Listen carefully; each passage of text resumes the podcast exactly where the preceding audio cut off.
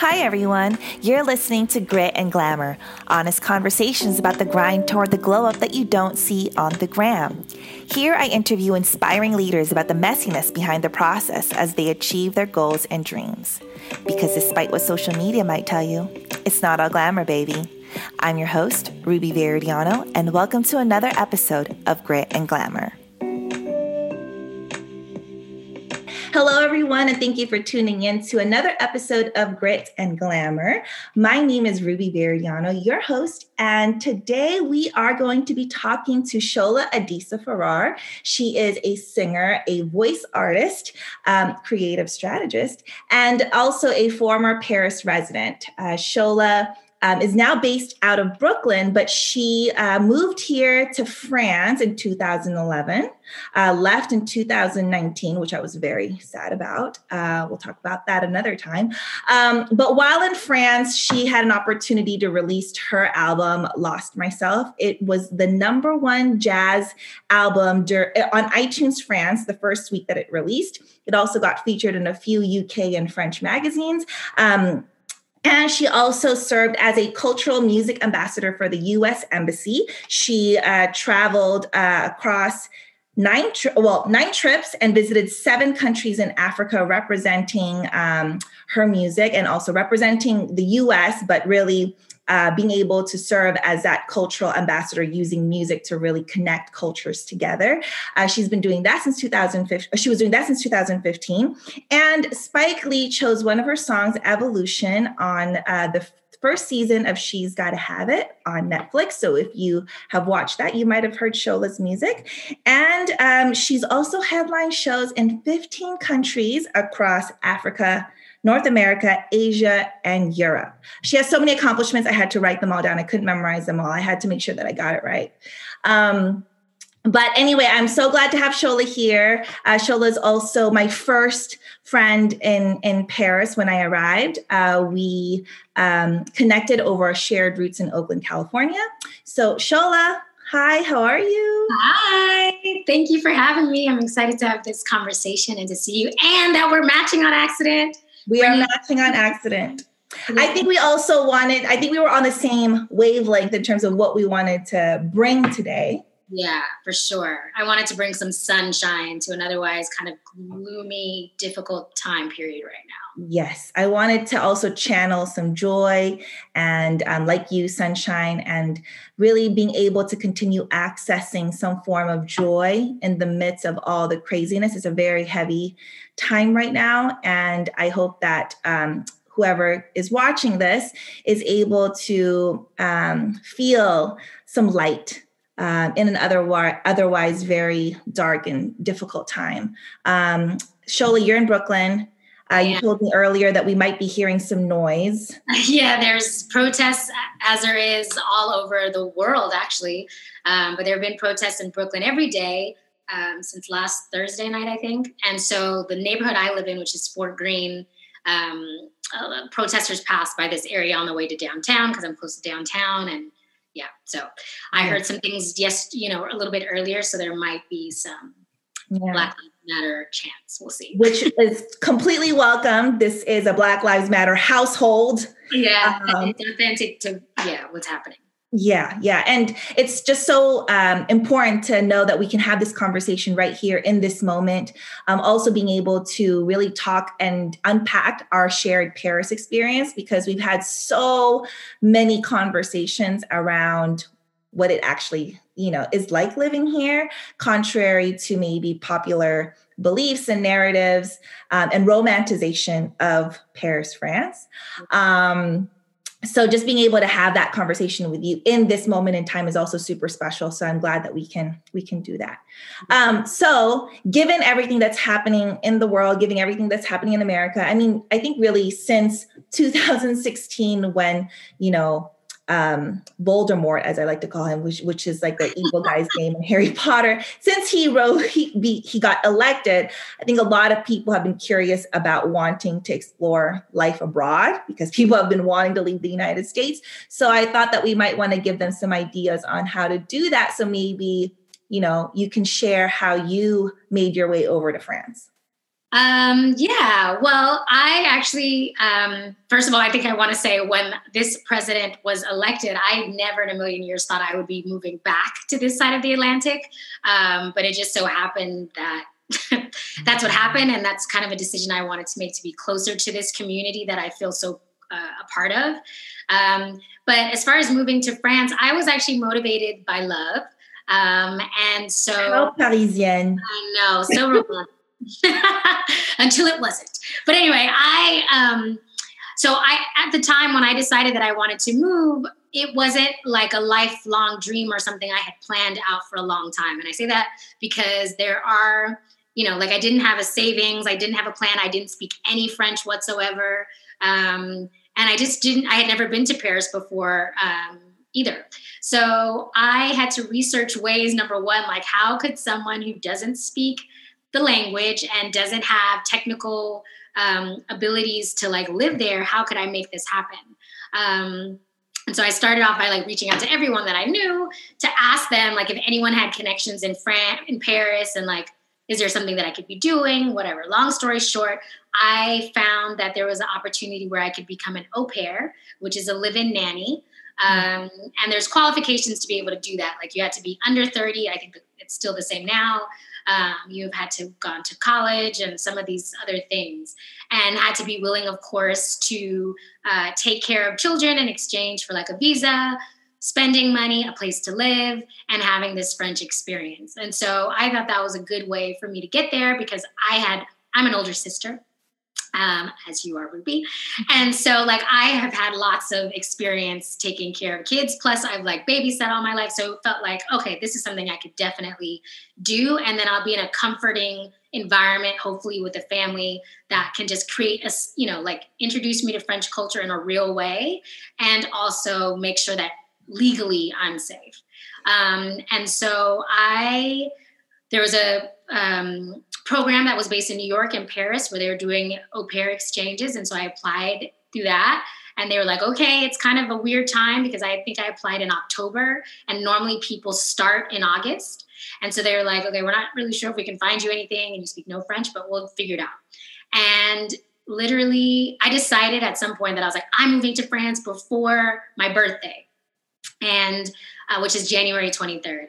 And so December, they found a family that was interested in me and that wanted me to start in January. I interviewed with them and I got approved for the visa, the French visa in New York, literally January 22nd. I had already bought my ticket because I was like, I'm going to make it happen and I'll just put my, you know, I'll like um, pause my ticket if I don't, if it doesn't happen. It happened. And so I went the next day and started my journey in Paris. So it was definitely through the au pair visa. And then after um, I had that visa for like nine months. Um, and during that time, I realized there was other visas that I could take advantage of. And eventually I switched uh, to a to a different visa, which I still have now actually. And I've had a few different visa processes, but that was the original way that I was able to get to Paris. Yeah, because moving to another country is obviously so much more complicated than moving to another state. You really have to think about the legal ways that you can stay. Yeah. Um, and just really briefly, I'm just going to quickly share how I got here, just in case people are interested in that. Shola was actually my first contact in Paris, you know, as well. You know, I a couple of friends shared or mutual friends from Oakland had connected us while I was still living in Manila, Philippines. Um, and I said, you know, and, and unlike Shola, Paris was a lifelong dream. It was like a dream that I was trying to create create for like 10 years like every year for 10 years i was like researching how do i make this happen? And by the time i finally got to shola i think i started to feel a little bit more comfortable about it becoming a potential reality but I came here via grad school. Um, not everybody necessarily wants to go to grad school, but the way that's how I came. I went to the American University of Paris because it had a master's program that was relevant to the work that I wanted to do. And it was an English speaking school, but the student visa allowed me to be able to come here very quickly and easily. Um, so yeah, that's that. That's how I got here. So anyway, Shola, we were uh, when we were discussing what uh, topic we were going to talk about during the show. You were quite specific um, about wanting to talk about the not only the Black American experience of living in Paris, but the Black American artist experience living in Paris. Uh, why so? Uh, because that really informed the experience that I had. Um, I, of course, knew about Josephine Baker, who I just, I mean, yes, this is actually a book Ruby gave me, gifted me um, last year. Matches with everything. On accident. um, ironically, a friend of mine from here sent me just kind of like a wanted to give you some Black excellence inspiration, and so he had he just sent me this postcard in the mail. You know, during this time. So anyway, I knew about Josephine Baker, and she was one of the people that was on my wall when I was a little girl looking up Black Black American singing references. I'm a singer. Yes, we said that already. um, and so for me, when I came to Paris originally, I had no intentions really of singing. I was still, when I was in New York, I was working, I had worked in the music industry behind the scenes, mm-hmm. um, and I was doing like project management work. But I had, I wasn't really, I wasn't pursuing music. I kind of got disillusioned by the music industry and wasn't really sure how I was going to um, explore my life as a creative. I was doing more acting stuff and voiceover work at the time. But when I came here, I realized okay, nobody knows me. They're listening to jazz music, which meant for me that I could perform music that wasn't my own, but it would give me an opportunity to share my voice. Where at the time in New York, I felt like everyone was like, Who are you as an artist? And I was like, I, I don't know. I'm just a singer right now. Like I didn't have all of that figured out. So Paris was a place where like my voice could come through and I could figure it out. And so for me, it's such a huge part of my experience in France because the kind of freedoms that I was given uh, creatively and just kind of psychologically to unwind was because at some point I made a transition and um, introduced myself and positioned myself as an artist. And so that kind of helped people place me and also have high expectations for me. Um, because a lot of the people who come to Paris or in the past who've come to Paris have been creative, that I just kind of fell in line, to be quite honest. I kind of fell in line with the stereotype of what a Black American in Paris is doing. Mm-hmm. And for me, that was actually pretty positive because people had really high expectations of what I could do. Mm-hmm. Unlike, again, we're in New York, where I felt like it was always show and prove. In Paris, it was like, oh, we know you're going to be good. We just can't wait. And I was like, oh, you know, I'm someone who works from positive affirmation. I'm not one of those people who are like, I'll prove you wrong. Like, that's not really what motivates me. So, that kind of positive expectation for me to be something great really helped improve my confidence um, and helped me feel comfortable exploring. And just in general, outside of being black um, the idea in paris is that art and the creative process is indeed a process. It's not just about the final result. It's really about living this artist life and going you know kind of feeling it out. And so that really sat well with me because i was literally figuring it out and i did not have anything figured out. And so the fact that i was in an environment that nurtured that and supported that process really really contributed to everything that I was able to do because I just felt comfortable to do it. And so that's why to me it was important to talk about being an artist because that was something that was like I don't know if you say a golden chip on my shoulder. It was like something that helped me. It was it was kind of like a calling card. Not only was I American, which was positive, and there's there's a preface. When I moved there, Obama was the president. So generally speaking, Black Americans all over the world had a better, you know, there's a better perception of Americans because of Obama. And like, yeah, it doesn't matter what your political swing is, that's just a fact. And so the fact that he was the president at the time and I moved there, people were already like happy about Black Americans and had a better perception of Americans in general. But then on top of it, the fact that I was Black American was like, oh, you're coming to our country to contribute something. That was the idea. Mm. Can we um, unpack that a little bit? Because you're talking about this expectation, and yeah. what is it about being um, a Black American that the French automatically assumes, oh, you're gonna bring something over here? What can you share a little bit more about that? Well, because in the history of France and African Americans, we did. You know, like the first African Americans that came to Paris were during World War One, and they came as soldiers. Um, so they were fighting for kind of like the justice and peace of things, and also in addition to like you know they got the highest these soldiers these groups of soldiers got like the highest awards there were in france and were really uh, beloved by the French people. But in addition to what they fought for, physically being there, they also brought music and culture. Mm. And everyone knows one of the things that are most transported around the world is African American culture. We might call it American culture, but at the end of the day, it's African American culture, which is the music, which is the style, which is all of these different types of things. That's exported all over the world. And so France is no different from being influenced by that by that that culture. Yeah. Um, and so you know, the soldiers came and they brought the beginnings of jazz. And then the second wave of African Americans came with World War II, um, or between, actually before that, uh, when people like Josephine Baker came or traveled to Paris in, in 1925.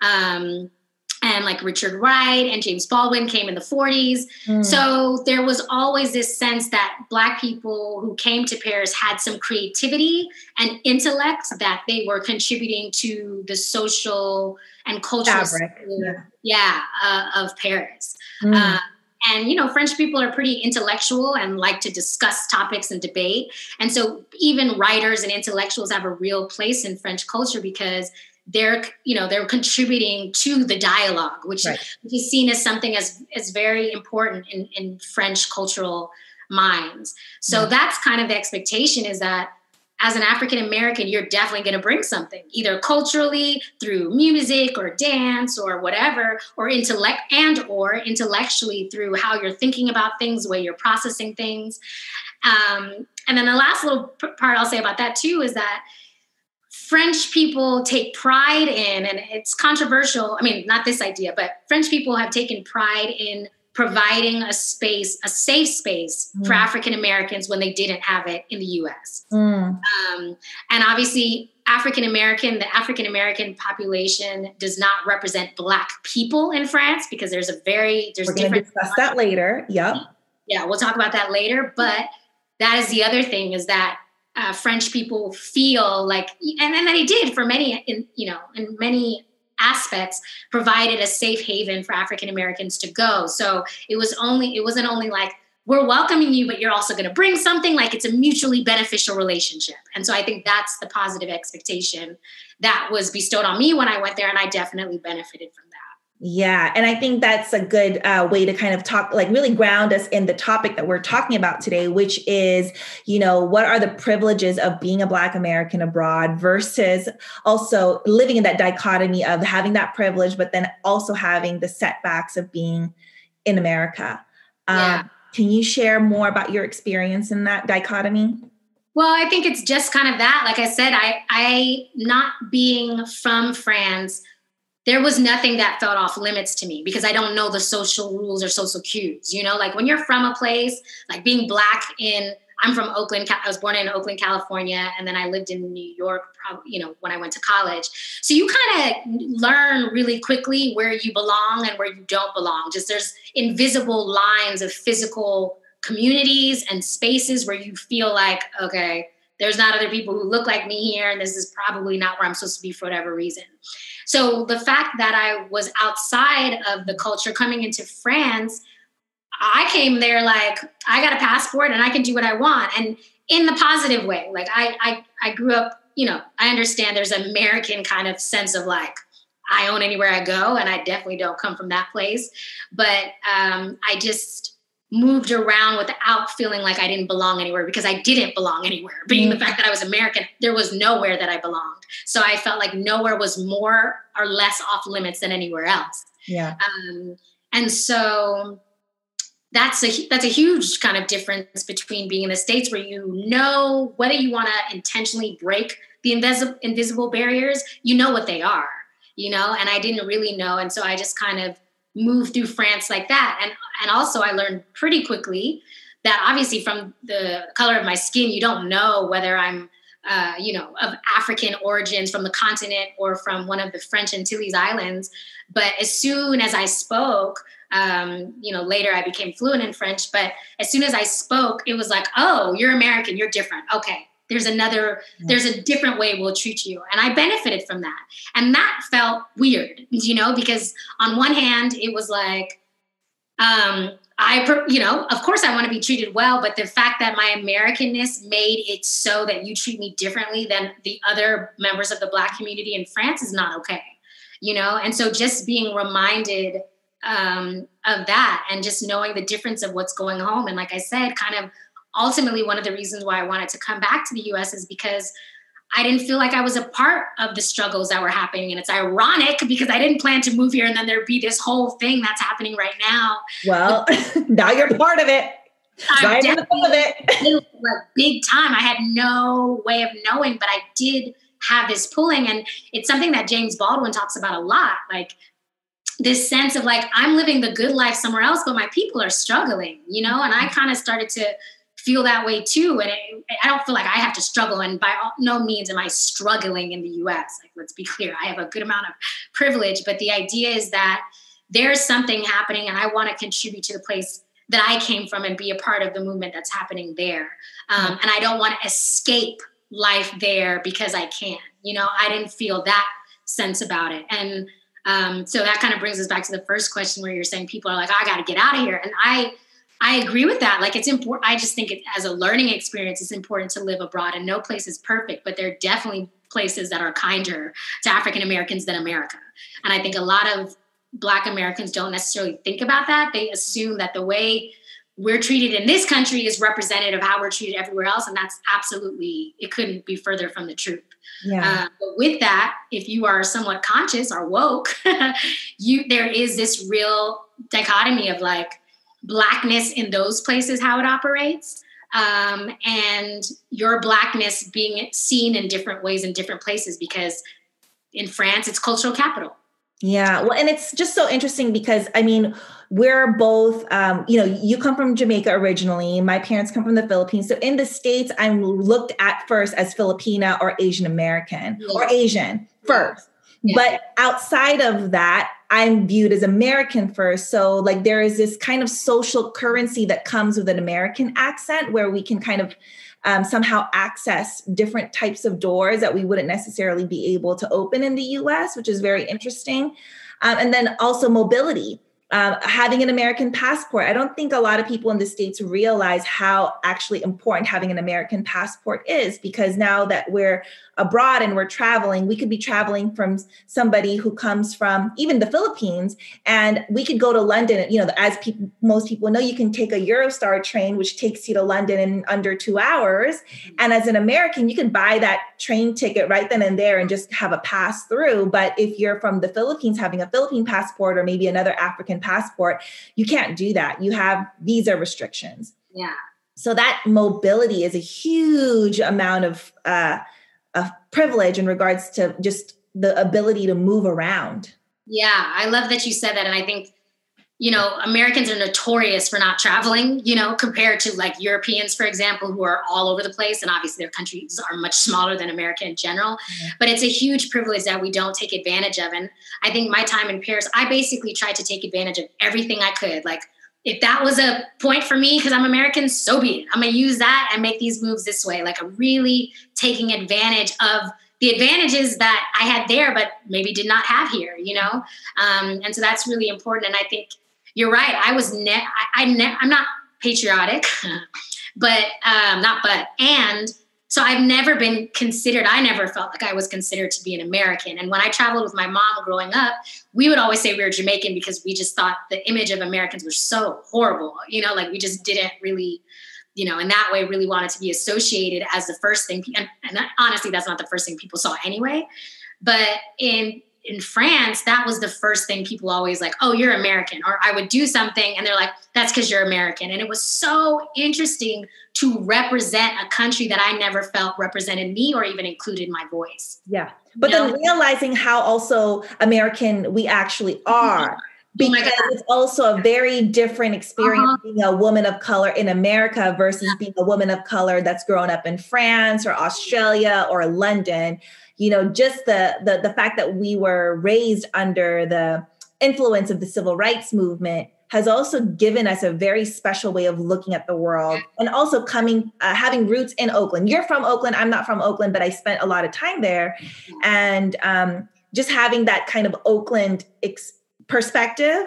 Yeah and which is a very which oakland is a very activist and artist experience in one you know they're not it's like it's it's they're together they're together that's, yeah that's the environment that i was raised in a very like my parents are artists and professors which is that kind of thing is like creativity and like educating yourself and empowering yourself to make a difference and contribute to the world. And so that's really my reference point.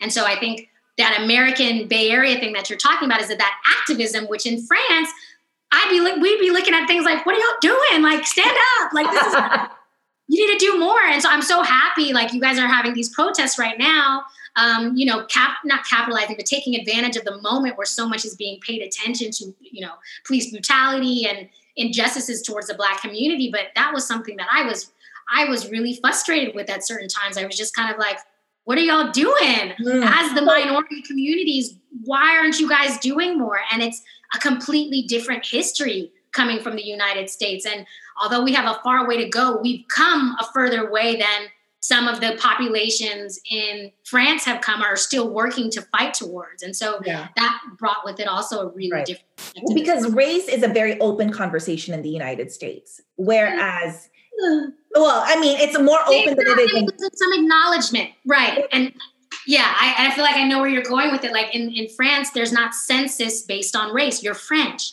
And actually, you know, the guy that I fell in love with, the reason that I moved there, he was black and or he is black, he's still alive. um, and when I met him, he said his name and he was like, I'm French. And I was like, okay, and it was fine. And he really moved through the moved through the like, I'm French. And I never went anywhere. I never said I'm American. It's always African American, Jamaican American. There's always some prefix. Yeah. And so that idea of like, you know, how people are like, I don't see color, which is not possible, it means you're colorblind. But that idea is like France, in some ways, tries to erase this sense of like there's differences. You know, they don't right, really right. count it. So in a community, you know, in, in different communities in France, they don't know people know because they just know socially, but you don't know. There's no numbers to say this is a 50%, you know, North African population. This is a 20%. Yeah. You know, we don't. They don't have those numbers. Is that well, everyone French, and so it kind of erases the individual, um, like you know, segregation and injustice that certain populations uh, experience, and it also sense of uh, it also creates a false sense of national identity that most people there don't subscribe to or even experience. But it's some you know it's just a way that so in that way i understand you saying that race is not something people talk about because the idea is like we're just French. And it's like on the flip side of that though, because we've had extensive conversations on like the argument of diversity and inclusion, US versus France. Yeah. I mean, I also fell in love with a guy here who was 100% Asian like me, yeah. but also identified with being French, you yeah. know? And I was like, what? what do you mean? You know, like I'm Asian American. And he was like, what? And so I would always say stuff like, you know, um, in Asian American studies class, he was like, why do you call it, why do you have to call it Asian American? Why can't it just be Asian uh, American history? Mm-hmm. So on the flip side, there's also, there's this, um, yeah. the way that they think about diversity and inclusion is very inverse to the way that we think about it. And um, whether or not I agree with it, I also can't, I don't feel as a person living, you know, as a foreigner living here, I can necessarily police how someone self identifies because that's their identity. We have a very different context. Yeah. But maybe you can help me explain the diversity and inclusion thing because, you know, uh, you know, as in America, right? Like there's, we, we pride ourselves on being able to uh, recognize all the different communities, you know, the Black American community, the Latinx community, Asian American community, la la la. But in France, uh, their version of inclusion is being recognized as a French person because they have been othered, right? Right. So. Um, yeah, I mean, I think obviously all these communities have had different experiences in the US. I think that just stemmed from like, well, I can only speak to the Black experience black people were excluded from so much that they had to create their own. So there's no way if you have your own complete communities, there's no way you can say and, and also black people didn't have the same rights as Americans, uh, you know, as far as the right to vote or go to certain places and whatever. So that sense of national identity d- doesn't even make sense historically because it, there was no we're all American. It was like yeah. these are white Americans and they get to do certain things. You're the other, and you can figure out what you're going to do over there. Right. You know? Um, and so, that alone just created a different because we've had you know in america we've had a history of segregated experiences so in that sense to just actually wipe that away makes no sense it just right. you know and and i think that's kind of the tension that we're in right now is that uh, we all know what's happening, but people are not acknowledging like there is really a different experience. Like it's not being politically and universally acknowledge that there's a different experience and there's segregations that happen on a daily basis that change the experience and future experiences of black families and brown families and every other family you know? And so without acknowledging that we can't make change. And i think that's kind of what's happening now. Um, in france and I think this is really the biggest difference is like the history of slavery versus the history of colonization. Colonization is all about we're taking over your stuff and adopting you you kind of have to conform to what we're doing right which is which is completely different than slavery slavery is like you do this thing um, it's just a, it's just a completely different form of domination and and racism. And so I think that context of colonization, what that puts in people's minds is you need to assimilate to this way of being. And so it makes sense then when um, people from African countries come to France, their idea is that I just have to become more French. It's not like I, I don't stand up. My own identity and my own cultural way is less important. Um, and is definitely devalued. And so the way that I'm surviving is assimilating to this culture. And I think that's the French mentality. You know, like France has colonized a lot of the world, not just Africa, right? Um, and so the idea is assimilation. And, and you'll see when you go to African countries, because I've been to a lot of French African countries, there's a lot of French culture that is now their culture, which is not traditionally their country or African culture at all. Same um, Vietnam. I've never been to Vietnam, but I heard the same thing. And it's because of colonization, which is you need to conform to our way is better, you absorb into us. That's the idea. And so people of color from all over the world, from formerly colonized countries, come to France, and that's the idea is like we need to fit in. Um, right. And so there is not, and then from the French side, there is not this um, celebration really of differences because the idea is you're supposed to, our way is better and you're supposed to be French and this is what French people do. So adjust, adapt, right. do it. Well, remember the World Cup fiasco, right? Yeah. We, we, yeah. oh my gosh, we, d- we talked this to death like for like weeks and i had to have conversations yeah. with you know french people about this because i was seeking to understand right because essentially a lot of the people on the French national team were first generation, um, coming from mostly African countries. So Trevor Noah stirred up this whole controversy about how uh, essentially Africa had won the World Cup. Mm-hmm. Um, and so that kind of, you know, we were talking a lot about that because is that right? Is that wrong? Because then also the French, the players that he was talking about that was like, you know, um, African players, they were also saying, like, wait a second, no, I'm French. Yeah. Right. So, and and we and I think that what we at the time, what what we had the consensus that we reached is it's nuanced. It's just different. This whole and, is very nuanced, and it's and, a what it's not a one size fits all situation. But the problem with that that the other thing that came up in that conversation, not only how the players identify but how French media depicted what was happening. When a team was losing, they would be like, oh, this uh, Senegalese football player who's on the French team is, you know, did this score versus when they're winning, oh, Frank, the French player, nah, nah, nah. And so there was definitely a sense of value. Like if you were winning, you were definitely French. If you weren't, your origin came up all of a sudden. You're like, wait, what? what yeah, yeah, yeah. Before last week when he won that game, he was French. And now you know so that it's it's really it's complicated in france it's very complicated I and that hopefully they're just like being you know owning up to this complicated conversation that is in france it's like you're not a haven like yeah. there's a lot of stuff that's going down and and yeah it, it is really complicated so uh, we're we're seeing some uh, uh, media outlets saying that France um, showed up in solidarity with the Black Lives Matter movement. Um, what are your thoughts about that and what you know that you know what that actually is or means Well, you know, one of the things I loved about living in France too is that I got such a diversity of media coverage, which we don't get in the United States. So, being that now I'm connected to France, I have my French friends sending me stuff and I know what to look for.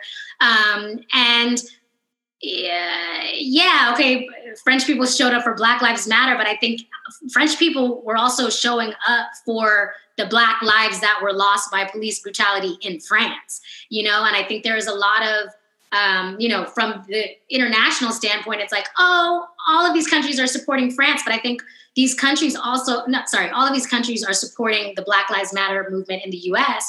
But I think a lot of these countries, countries, rightfully so, took advantage of a moment where to say we have issues too. Like I had a friend in Toronto because I was sending a, a, a, text to a friend like, "Aren't you happy to live on that side of the border?" He was like, "We have our problems too."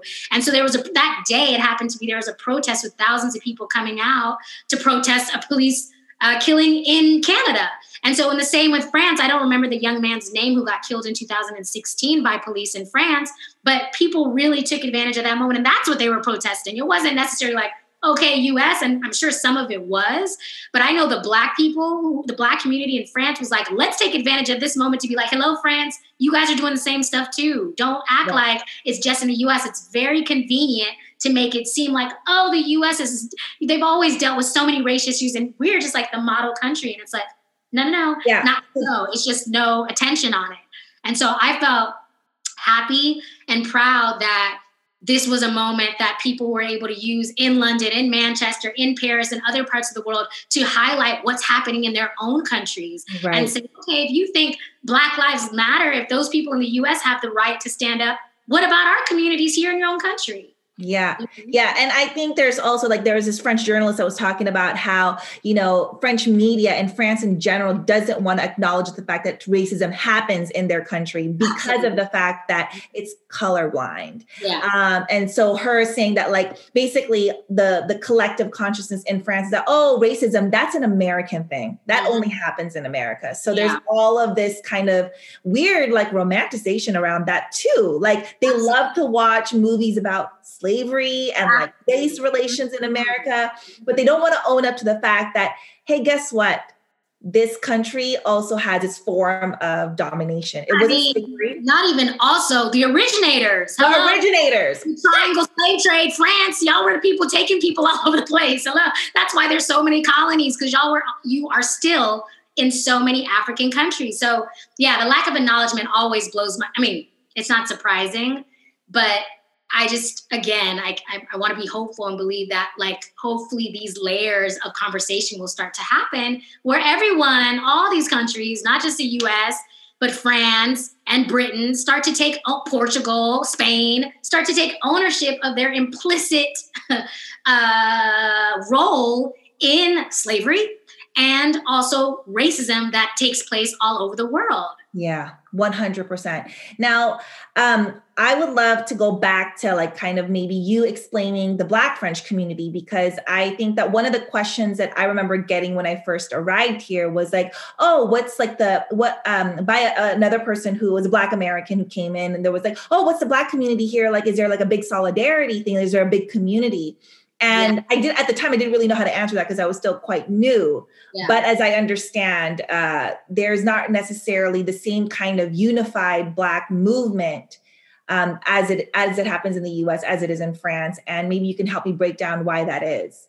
Um, yeah, well, I think there is a different, like I said, there's a difference in experience. There's formerly colonized African countries uh, that speak French or Francophone countries. So they have a different experience. Um, and then there is just as far as like, if I just could be really basic about the different types of Black people there are in France. So there are those people who are from like uh, Burkina Faso, Senegal, uh, Congo, the Ivory Coast, those kind of countries.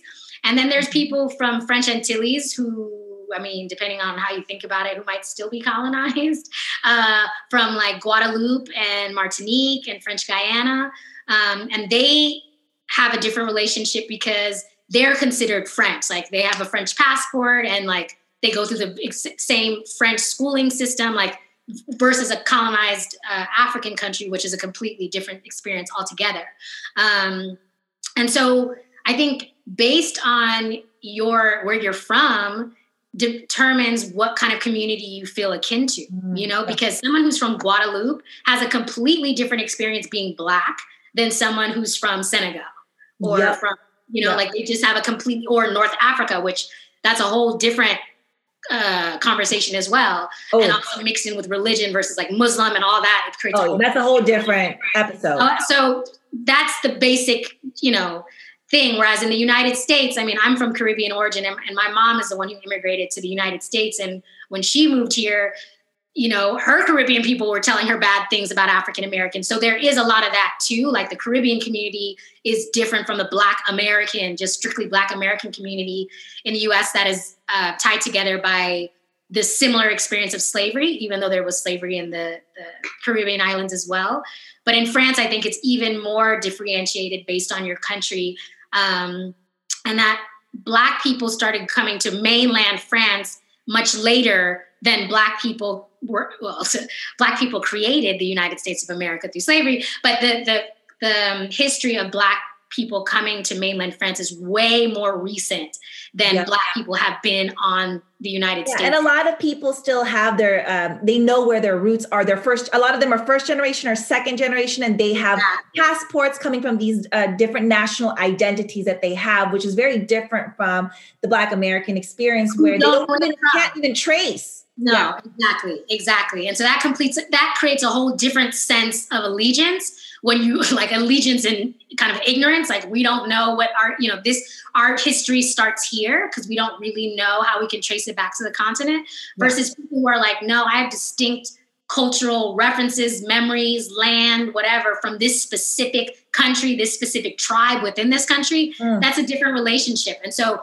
grouping all black people together in France does not work and cannot work the same way that it could in the United States because there's mm. more there's there, there's it's more common that people have a more common experience yeah. uh, being black in America than they did than they do in in France, where people can really trace where they came from and what their experiences were. Yeah, that's such an important, I think, um, uh, point to make, and like a uh, um, a differentiating factor. For sure. So there's not like the Black Lawyers Association, or there's not Black sororities and fraternities or Black universities, like all those things. You know, again, because out of need, Black people created things separate but equal. Um, experiences which group them together and made them have a common experience those things don't exist in france so there isn't a sense of allegiance based on color because that's mm-hmm. never been the way that people have been grouped they've been grouped nationally so yeah. it makes sense that it's a little bit more fragmented in that sense so interesting. Yeah, I find it super interesting too. Yeah, I, I feel like, man, I just want to do a show on this, but not kind of. well, so um, obviously, people um, do have a very uh, glamorous uh, perception of Paris, which is also for a lot of times, you know, true in some ways. So let's yeah. step into that really quickly because there's yeah. a reason why you stayed here for eight years and why I've been here for almost seven years.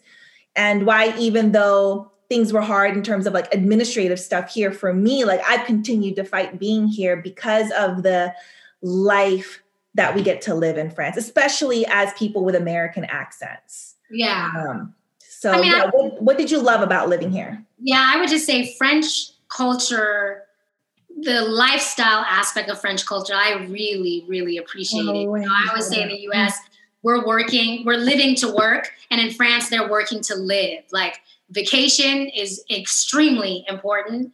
You know just like work life balance people are protesting about that. Like that's extremely important yeah. like it's an expectation not like a bonus. Exactly. Like that's just like a human you know like a national right you know? And i love that. Like just the fact that you're supposed to spend time with family and when work is done work is over. And also that work is not the totality of who you are. Like it's not it's actually taboo less so now but when I moved there, it was really, really taboo to ask people what they did for work. Like you just didn't do it because you're not summing someone up by what they do for work. And so it would be something that I would have to learn, like after meeting someone, it'd be something I would learn over time.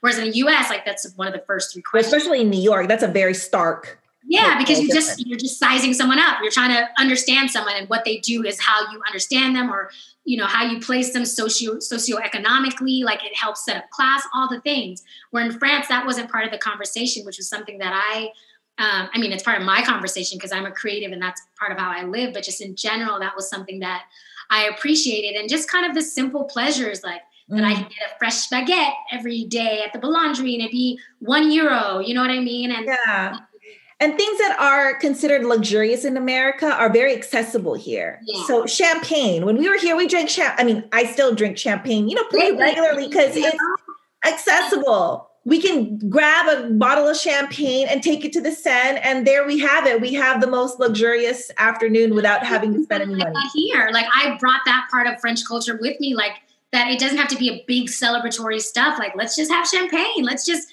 do this let's have a glass of wine and all of those things. And and just taking your time that's something that ultimately i also did not like but the sense of taking your time and there being a process towards things um, and just enjoying the moment was something that i always really yeah i mean the l'art de vivre right? It's like really the art of life. It's about like really essentially it's mindful mindfulness because yeah now I could just be perfectly happy having just a cup of coffee on my courtyard. And like that's totally free. Like, you yeah. know, like I, I make the coffee at home, but I can just sit there and have a moment to myself without feeling like I need to rush it. It's like, no, I'm gonna take my time to enjoy this pleasurable moment.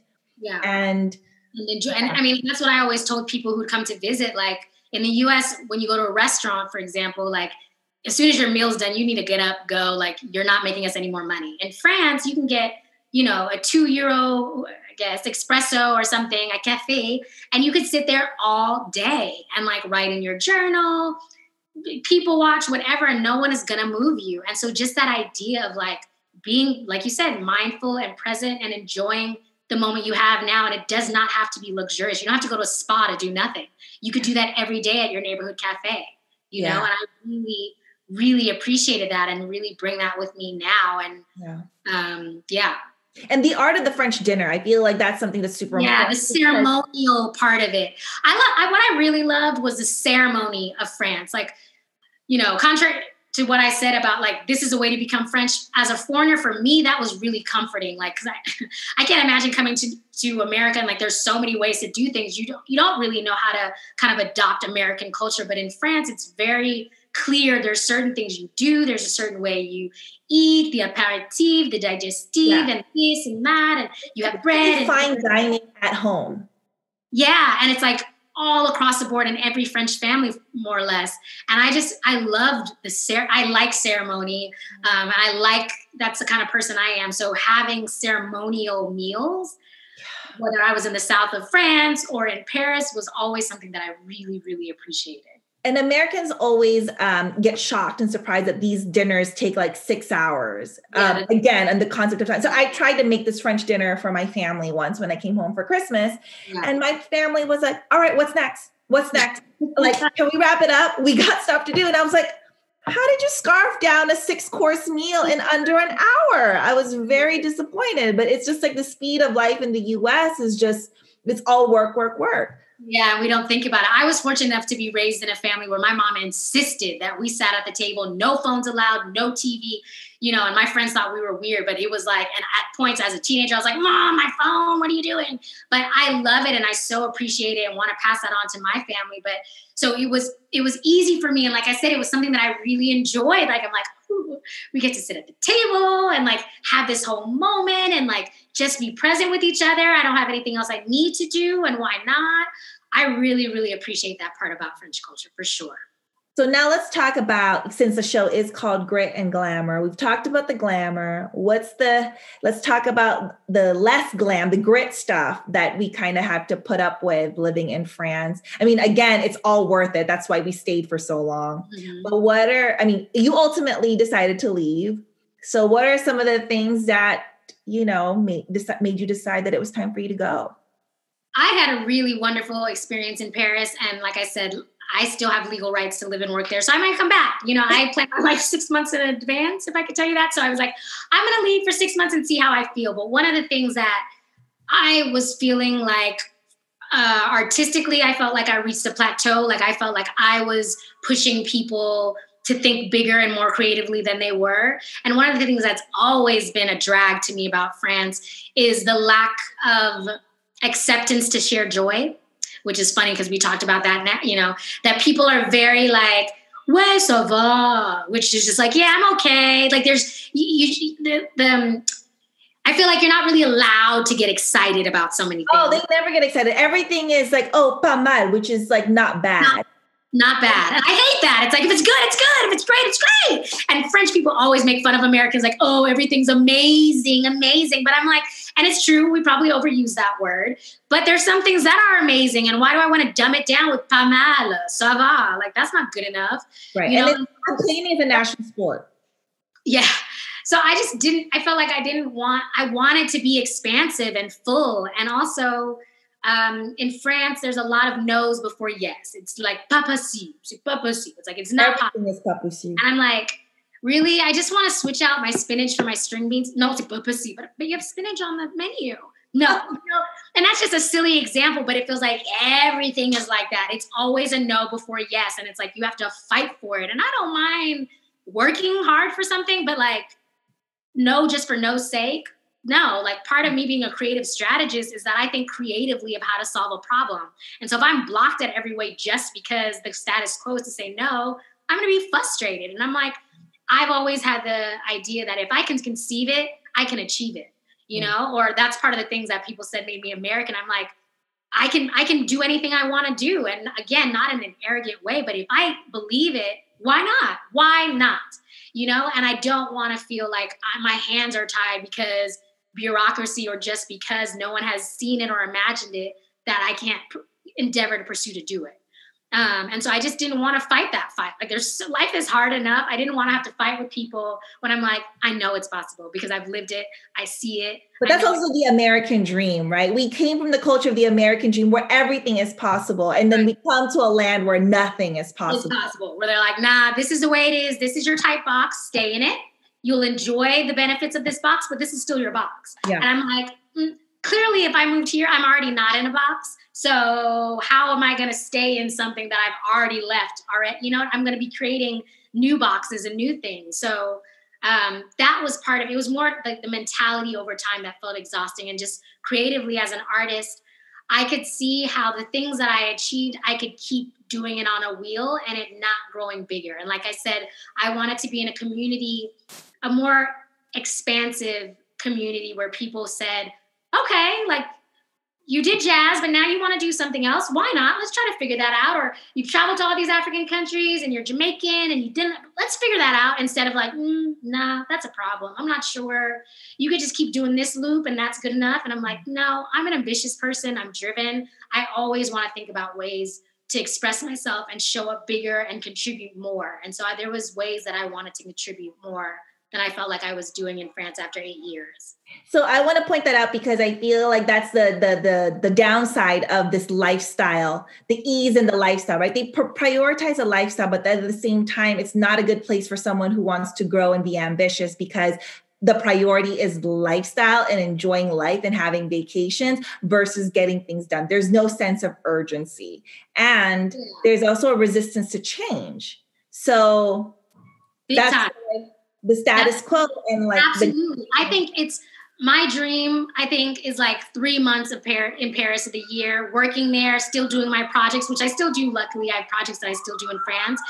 But to get that sense of lifestyle and to be able to create and be on my artistic journey, and then come back to the US or wherever else and actually do the work and actually like execute the plan, you know? But Paris is a great place to inspire and to just like think about it and feel it out. But as far as like if you want to be a change agent, it's not not possible. And I don't want to like you know. I want to be French about it, but yeah. And I also I, I also don't want to you know. There's plenty of people who are making moves in France, so I don't want to say I don't want to like put down what is being done. But generally speaking, it is going to be harder to invent new ideas or propose new possibilities in France than in other places. Yeah. And actually, I mean, it's it's also trackable. Like when I, I was teaching English at certain points, and there was an article that I would always reference to about how many businesses, like how many entrepreneurs left France to go to Europe.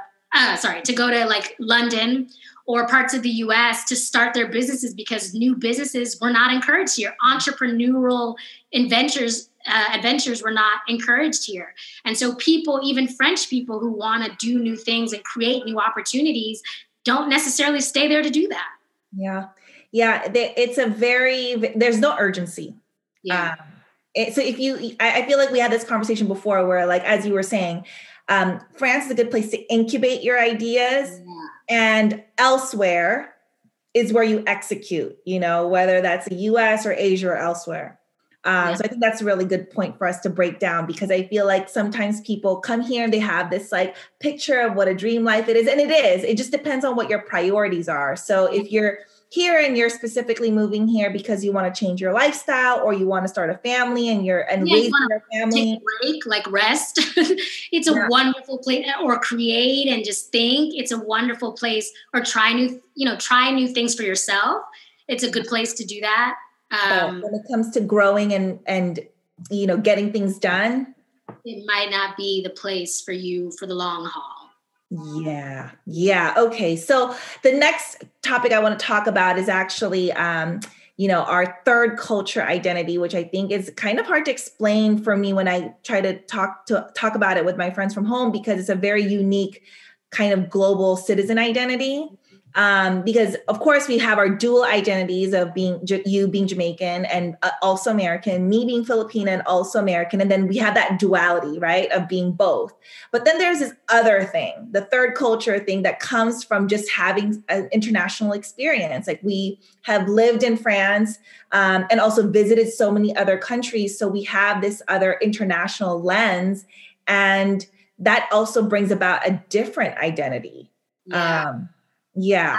I'm still trying. We talked about this a few weeks ago about trying to, I'm trying to write my story. I'm trying to figure out how to encapsulate all of the experiences that I have in saying who I am, you know, because it is a pretty unique experience. And um, my travels internationally, not only living abroad in France, but traveling throughout the continent, um, and other places like Kazakhstan and really being up in there, like it really changes my perspective on things. And so um, it's definitely a unique position, a unique position to be in, and I, I, don't know how to explain it to people. Yeah. Just- well, one we can maybe do an example, right? Because yeah. we, we we had this struggle just as you said a few weeks ago when we present ourselves.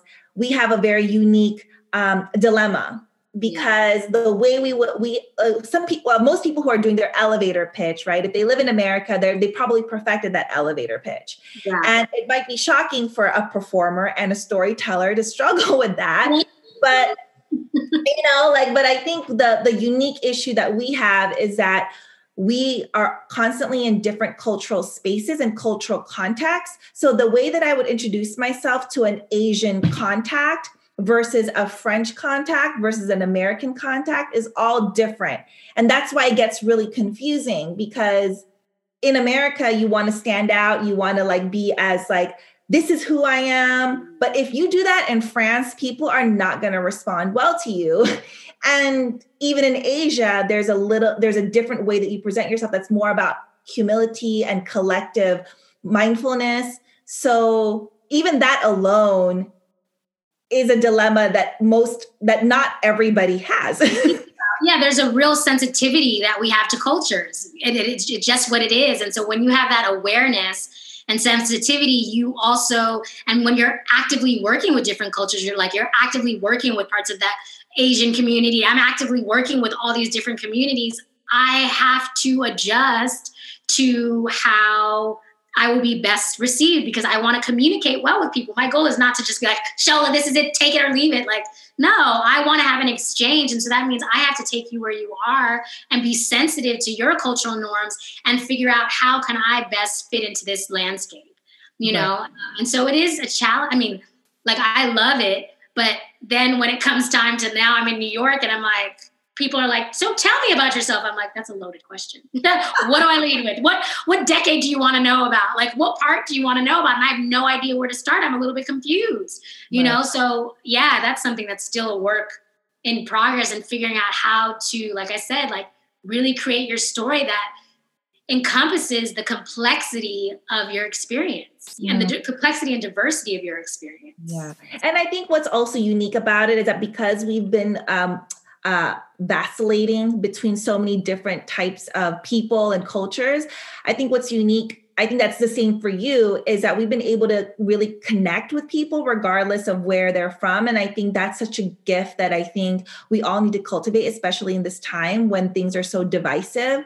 Like, I know that we both, even for example, just generation wise, you know, I have friends in Paris that are like, 80 and up, you know, that I just that I never really had in the US. And yeah. that kind I think just the fact that you're at a you're an anglophone English speaking person in France, you gravitate towards other people who also speak English, but that opens up the connection that you might not normally have in the states. Yeah. Yeah. Like you, yes, because of those things, you're connected to people that you might not have otherwise been connected to because you're automatically outside of your comfort zone and your own circle. So you're just, yeah, you're moving between, you're moving in different spaces, which is a great opportunity, but it's also difficult, you know, um, and it requires you really to be flexible and open um, and to share to share other parts of yourself and that and that's actually where the french part could be good because you're not just like I am a this. It's like I am a person who thinks this way. These are my ideals. So you can unify with people versus on various different various different things than you might have in other contexts because you have to, you know. because I we do um, have so many international perspectives. One thing that I found valuable is that I'm around people who don't think like me. And I've learned how to dialogue with people who don't think like me, and I allow the, their perspective to also help me shape maybe a different angle of what my viewpoint is. And yeah. I, we need that now so much more than we, we ever did. Yeah, for sure. I mean, that's what I was raised believing the benefit of travel is, is to really just understand different people's lifestyles and different people's perspective. Like we said, neither of us realized how American we were maybe until we moved to to to France, you know. I, the Philippines and I, I was the American girl there. So France was my first live abroad experience, and you're from the Philippines, but you know, going after having lived in America, going back, that's a different experience than having been born there. Um, and so for me, that was really the first time. And it's funny because now I spend a lot of time in Jamaica. Uh, I also realize the differences too between certain mindsets in Jamaica that America, as close as my family is, and as close as you know some of the cultural things are I, I, realize that too and it just makes me hypersensitive which i think is a positive thing. And like you said during this time the only way that we can make change and move forward is being more aware and conscientious of the different experiences that people are living.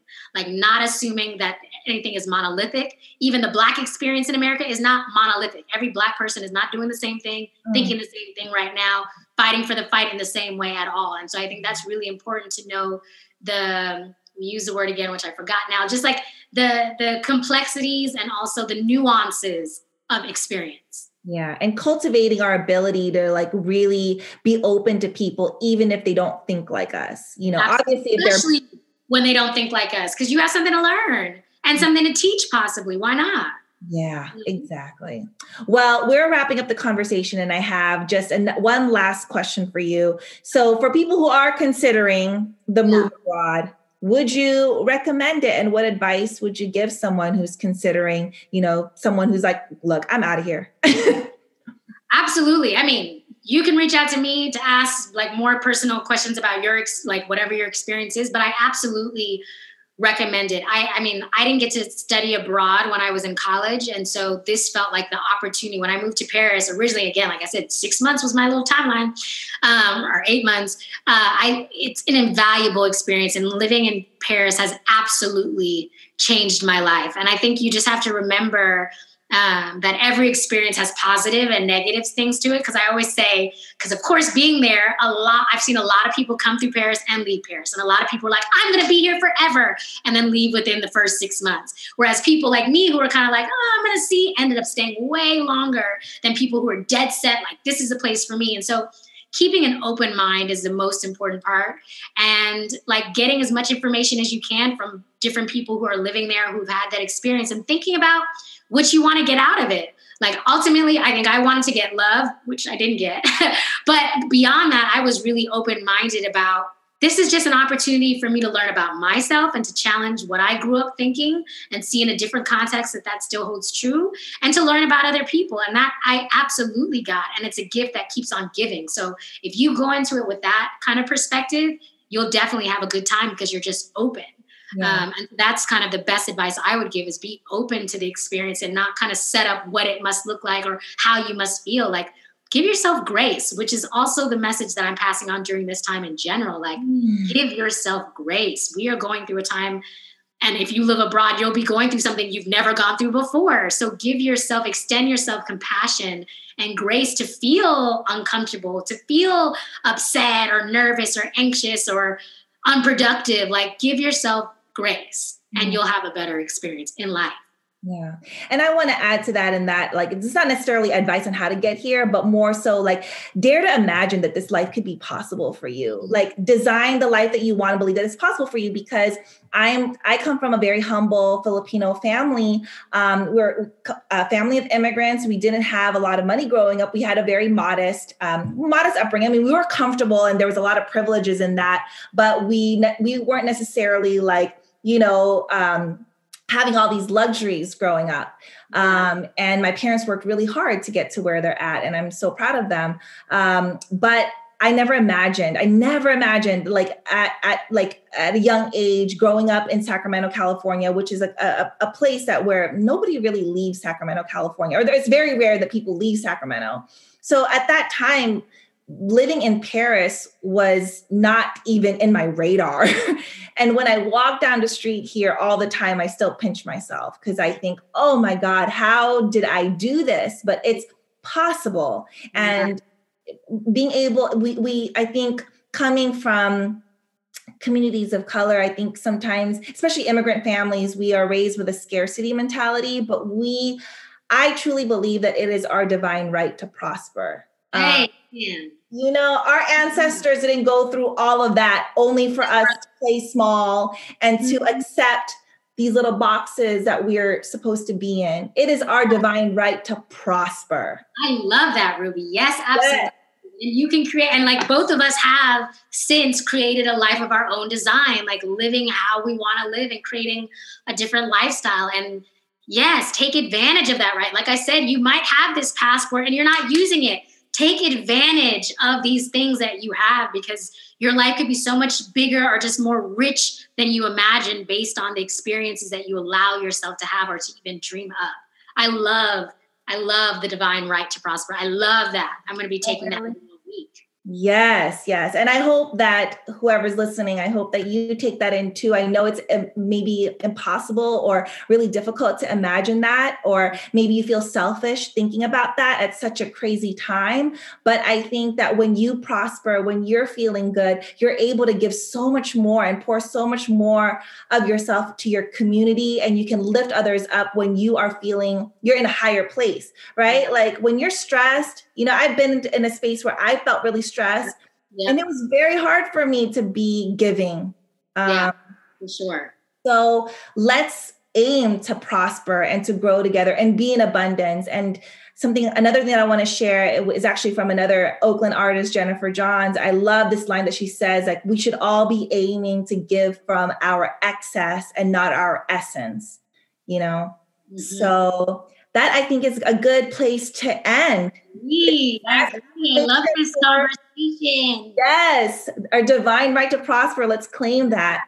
Um, and very last thing, Shola, for all the people who want to find you, how can they find you and find your music? Yeah, so I like I released an album four years ago. I'm working on new music, so new music should be coming out this year, depending on how this year goes. But you can find me at sholaadisafarrar.com. I'm also on Instagram. I'm pretty active on Shola Adisafarrar or Ash, whatever. Just Shola Adisafarrar. I'm on all the things on Facebook, on Instagram, my website, all of that. Yes. Cool. And I like to well, talk to people, so reach out yes. And um, if you have any questions about music or just Paris life, You yeah. are all welcome to reach out to both me and Shola. And you can um, find me on Spotify. That's where my music is. And when I do collaborations with other people, that you'll find the music there too. Perfect. Yeah. I think you should all go to Spotify right now and look up That's Shola. what my album looks like back there. Plug, yep. plug. That's my vinyl. so, you, yes, that's that. Yay. Well, thank you. Um, if you are tuning in or if you're uh, seeing the playback, thank you so much for taking the time to watch and listen to our conversation. You know, I always try. Yeah. What's that? I said, let us know what you think if you're listening to this conversation. I mean, we had some pretty rich. Yeah, let us know. Message us. Unity. Yes, send us a message. You can even send it on the chat while it's still up. But um, Thank you all for watching. As always, this is Grit and Glamour conversations, honest conversations about the grind toward the glow up that you don't see on the gram. So, thank you all so much for tuning in. I'm your host, Ruby Veridiano, and I hope to see you next time. Merci. Au revoir. Au revoir. Thank you for joining me on this episode of Grit and Glamour. If you found something inspiring or valuable in this show, I'd appreciate you sharing with a friend. Look out for the next episode and hope you'll tune in next time. Here's to all the grit behind the glamour. Keep shining.